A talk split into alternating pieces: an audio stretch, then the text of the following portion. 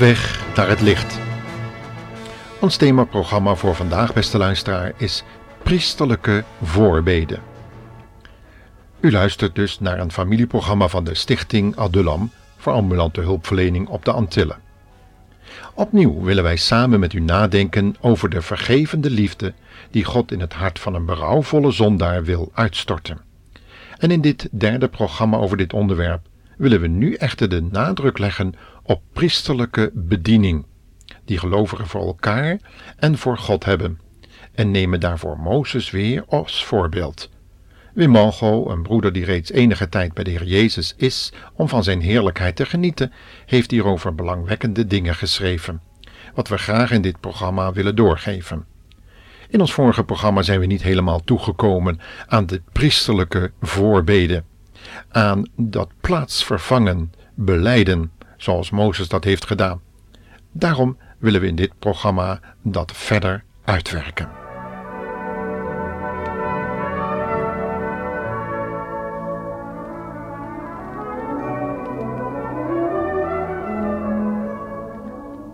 God accepteerde Mozes dus als plaatsvervanger voor het hele volk.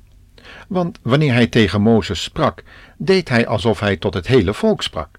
Bijvoorbeeld in Exodus 33, vers 3, waar we lezen: U bent een hardnekkig volk. Het is alsof God in Mozes de schuldige zag. En Mozes accepteerde dit spraakgebruik van God.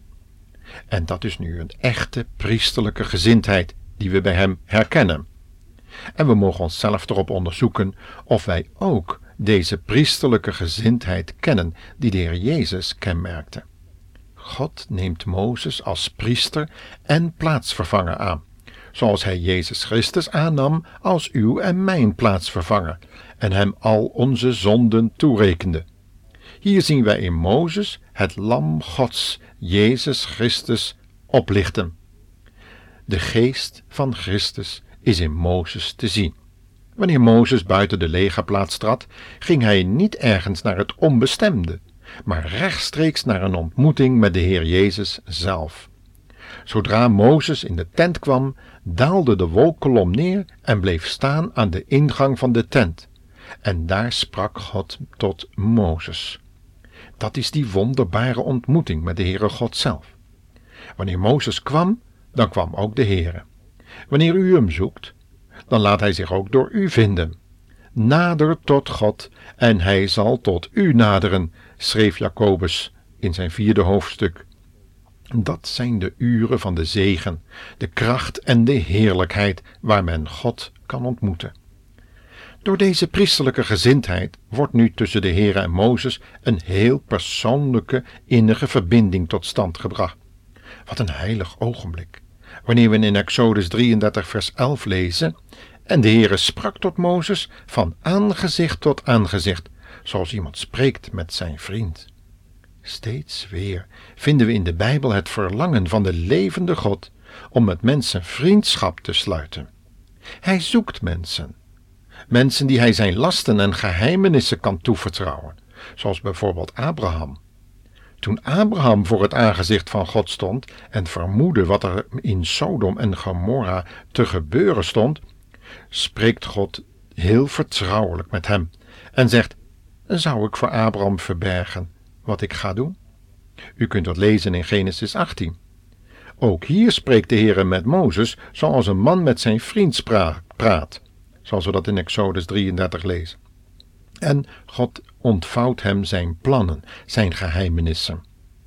Vrienden van God zijn steeds zulke mensen die breken met de bedrijvigheid en de algemene opinie en het wagen om Gods aangezicht te zoeken in Jezus Christus. De Heer Jezus zegt in de tegenwoordigheid van de Vader tot allen die zijn discipelen willen zijn: U bent mijn vrienden, als u doet wat ik u gebied. Ik noem u niet meer slaven, want de slaaf weet niet wat zijn heer doet. Maar ik heb u mijn vrienden genoemd, omdat ik alles wat ik van de Vader gehoord heb, u heb bekendgemaakt. U kunt dat lezen in Johannes 15.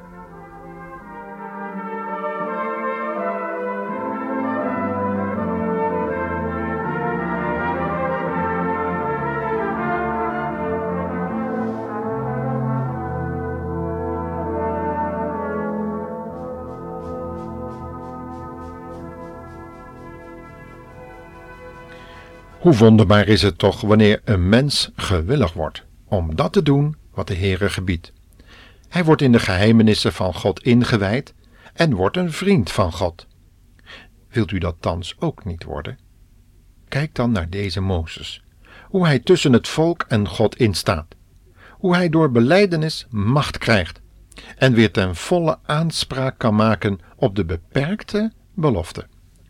Mozes beroept zich op de belofte van God en hij vecht, hij bidt en smeekt en zegt. Toen zei Mozes tot de Heere: Zie, gij zegt tot mij: Doe dit volk optrekken. Maar u hebt me niet doen weten wie gij dan met mij zult zenden. Terwijl gij toch gezegd hebt: Ik ken u bij name. En ook hebt gij genade gevonden in mijn ogen. Nu dan, als ik genade heb gevonden in uw ogen, maak mij toch uw wegen bekend, zodat ik u ken opdat ik genade vinde in uw ogen. Bedenk toch dat deze natie uw volk is. Lees het nog eens na in Exodus 33, vers 12 en 13. Men voelt wel hoe Mozes voor het volk in een hevige strijd op de bres staat. Hij staat letterlijk in de bres. Er is immers een gat geslagen in die afzondering, in die muur, die omheining die er om het volk heen stond, door hun afgoderij. Dat hebben we in ons vorige programma reeds gezien. Hij gebruikt dikwijls het woord genade. En het heerlijke is dat zijn gebeden verhoord worden, zoals ook die van de Heer Jezus voor u en voor mij verhoord worden. De Heer spreekt tot hem: Ook de zaak waarover gij gesproken hebt, zal ik doen, omdat gij genade in mijn ogen gevonden hebt en ik u bij name ken. Op Mozes verzoek dat de Heere toch zelf weer met zijn volk zal optrekken, antwoordt de Heere: Mijn aangezicht zal vooruitgaan. Daarmee zal ik u leiden. In de NBG-vertaling staat deze zin in de vragende vorm, zoals: Moet ik zelf meegaan om u gerust te stellen? Het is alsof de Heere zelf zijn hand op zijn vermoeide knecht legt en zegt: Wees maar getroost, Mozes, wees maar rustig, ik zal weer met u gaan. Heere leidt zijn vrienden tot zo'n innige gemeenschap met hem. Zo innig dat hij vertrouwelijk met hen praten kan. En terwijl Mozes bidt, wordt hij opgeheven tot dat wat hem het meest naligt. Hij smeekt thans niet meer voor het volk. Hij smeekt ook niet meer voor zichzelf. Nu gaat hij iets heel anders vragen. Hij zegt: Doe mij nu toch uw heerlijkheid zien. Wist Mozes eigenlijk wel waarom hij vroeg. Wat is de heerlijkheid Gods? Als we het woord goed begrepen hebben, dan is dat het lam van God. Wat Johannes op Patmos daar in de hemel staande zag als geslacht, met een boekrol in zijn hand. De hele wereldgeschiedenis is in Gods hand, maar in het bijzonder is die gelegd in de handen van het lam, wat daar staat als geslacht. In Openbaringen 21, vers 23 lezen we: De heerlijkheid van God verlicht de stad, en haar lamp is het lam. U ziet wel dat het duidelijk is dat Mozes het lam van God gezien moet hebben. Mozes moest in de rots geborgen worden, achter de hand van God.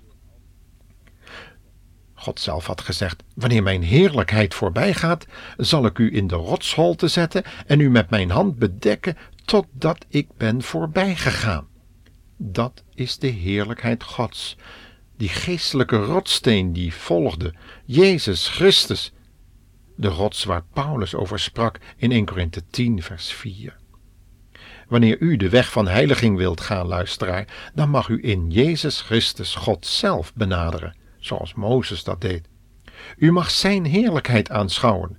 U mag plaatsvervangend, priesterlijk instaan voor een volk dat ondergaat in zonden en nood.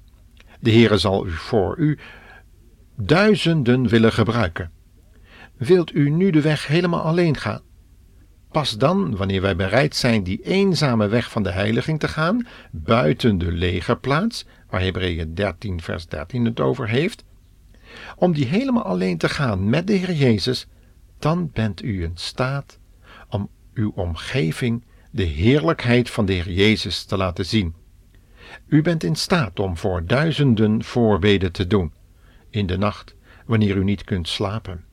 Overdag, wanneer u plotseling overvallen wordt door een gevoel van moedeloosheid, vanwege uw kinderen die een andere weg gaan dan u zou wensen, vanwege uw echtgenoot of echtgenote, en die er misschien een ander op nahoudt, en die de weg van de heiliging niet wil gaan, dan kunt u uw knieën buigen en voor hem bidden.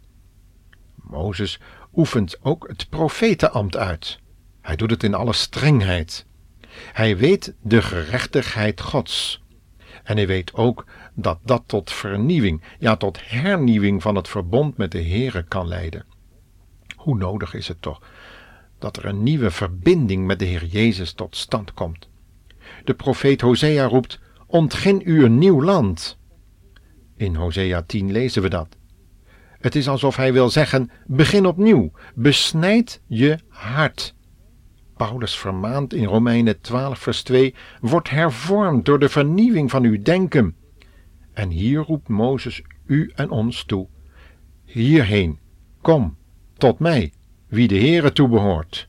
Het is alsof hier de geest van Christus spreekt, die zegt: Kom tot mij, allen die vermoeid en belast zijt, en ik zal u rust geven, zoals dat is opgetekend in Matthäus 11.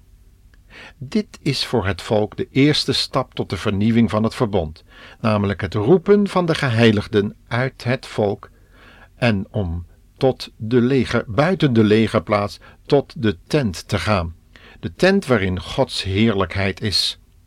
En tot hem, tot Mozes, verzamelden zich al de levieten. De levieten zijn de priesters, de priesterstam, de priesterlijke zielen. Maar de betekenis gaat nog dieper. Als Mozes roept hierheen, tot mij, wie de Heere toebehoort, dan komen alle op Mozes gelijkende mensen tot hem, die van hetzelfde bloed zijn. Ze komen als het ware in het licht, om te laten zien dat ook hun daden, hun leven in het licht is geweest. Want mensen die in de duisternis wandelen, willen niet tot het licht komen, anders worden immers hun werken bestraft, openbaar gemaakt. Daarom, wanneer u nog in het duisternis leeft, wanneer u als een kind van God verborgen zonden vasthoudt, koestert, dan roep ik u vandaag toe: Kom in het licht. Hierheen, tot mij, zegt Mozes, wie de Heere toebehoort. Hierheen, tot mij, alle die vermoeid en belast van die zonde, ja van die verborgen zonden zijn geworden. Openbaar ze, Beleid ze openlijk, zoals dat in handelingen gebeurde, en als het occulte machten en krachten zijn geweest die u vast hebben gehouden, laat alle medium dan aan het licht brengen. Noem alles met naam en toenaam, en beleid uw zonden, en erken dat u afgoderij bedreven hebt.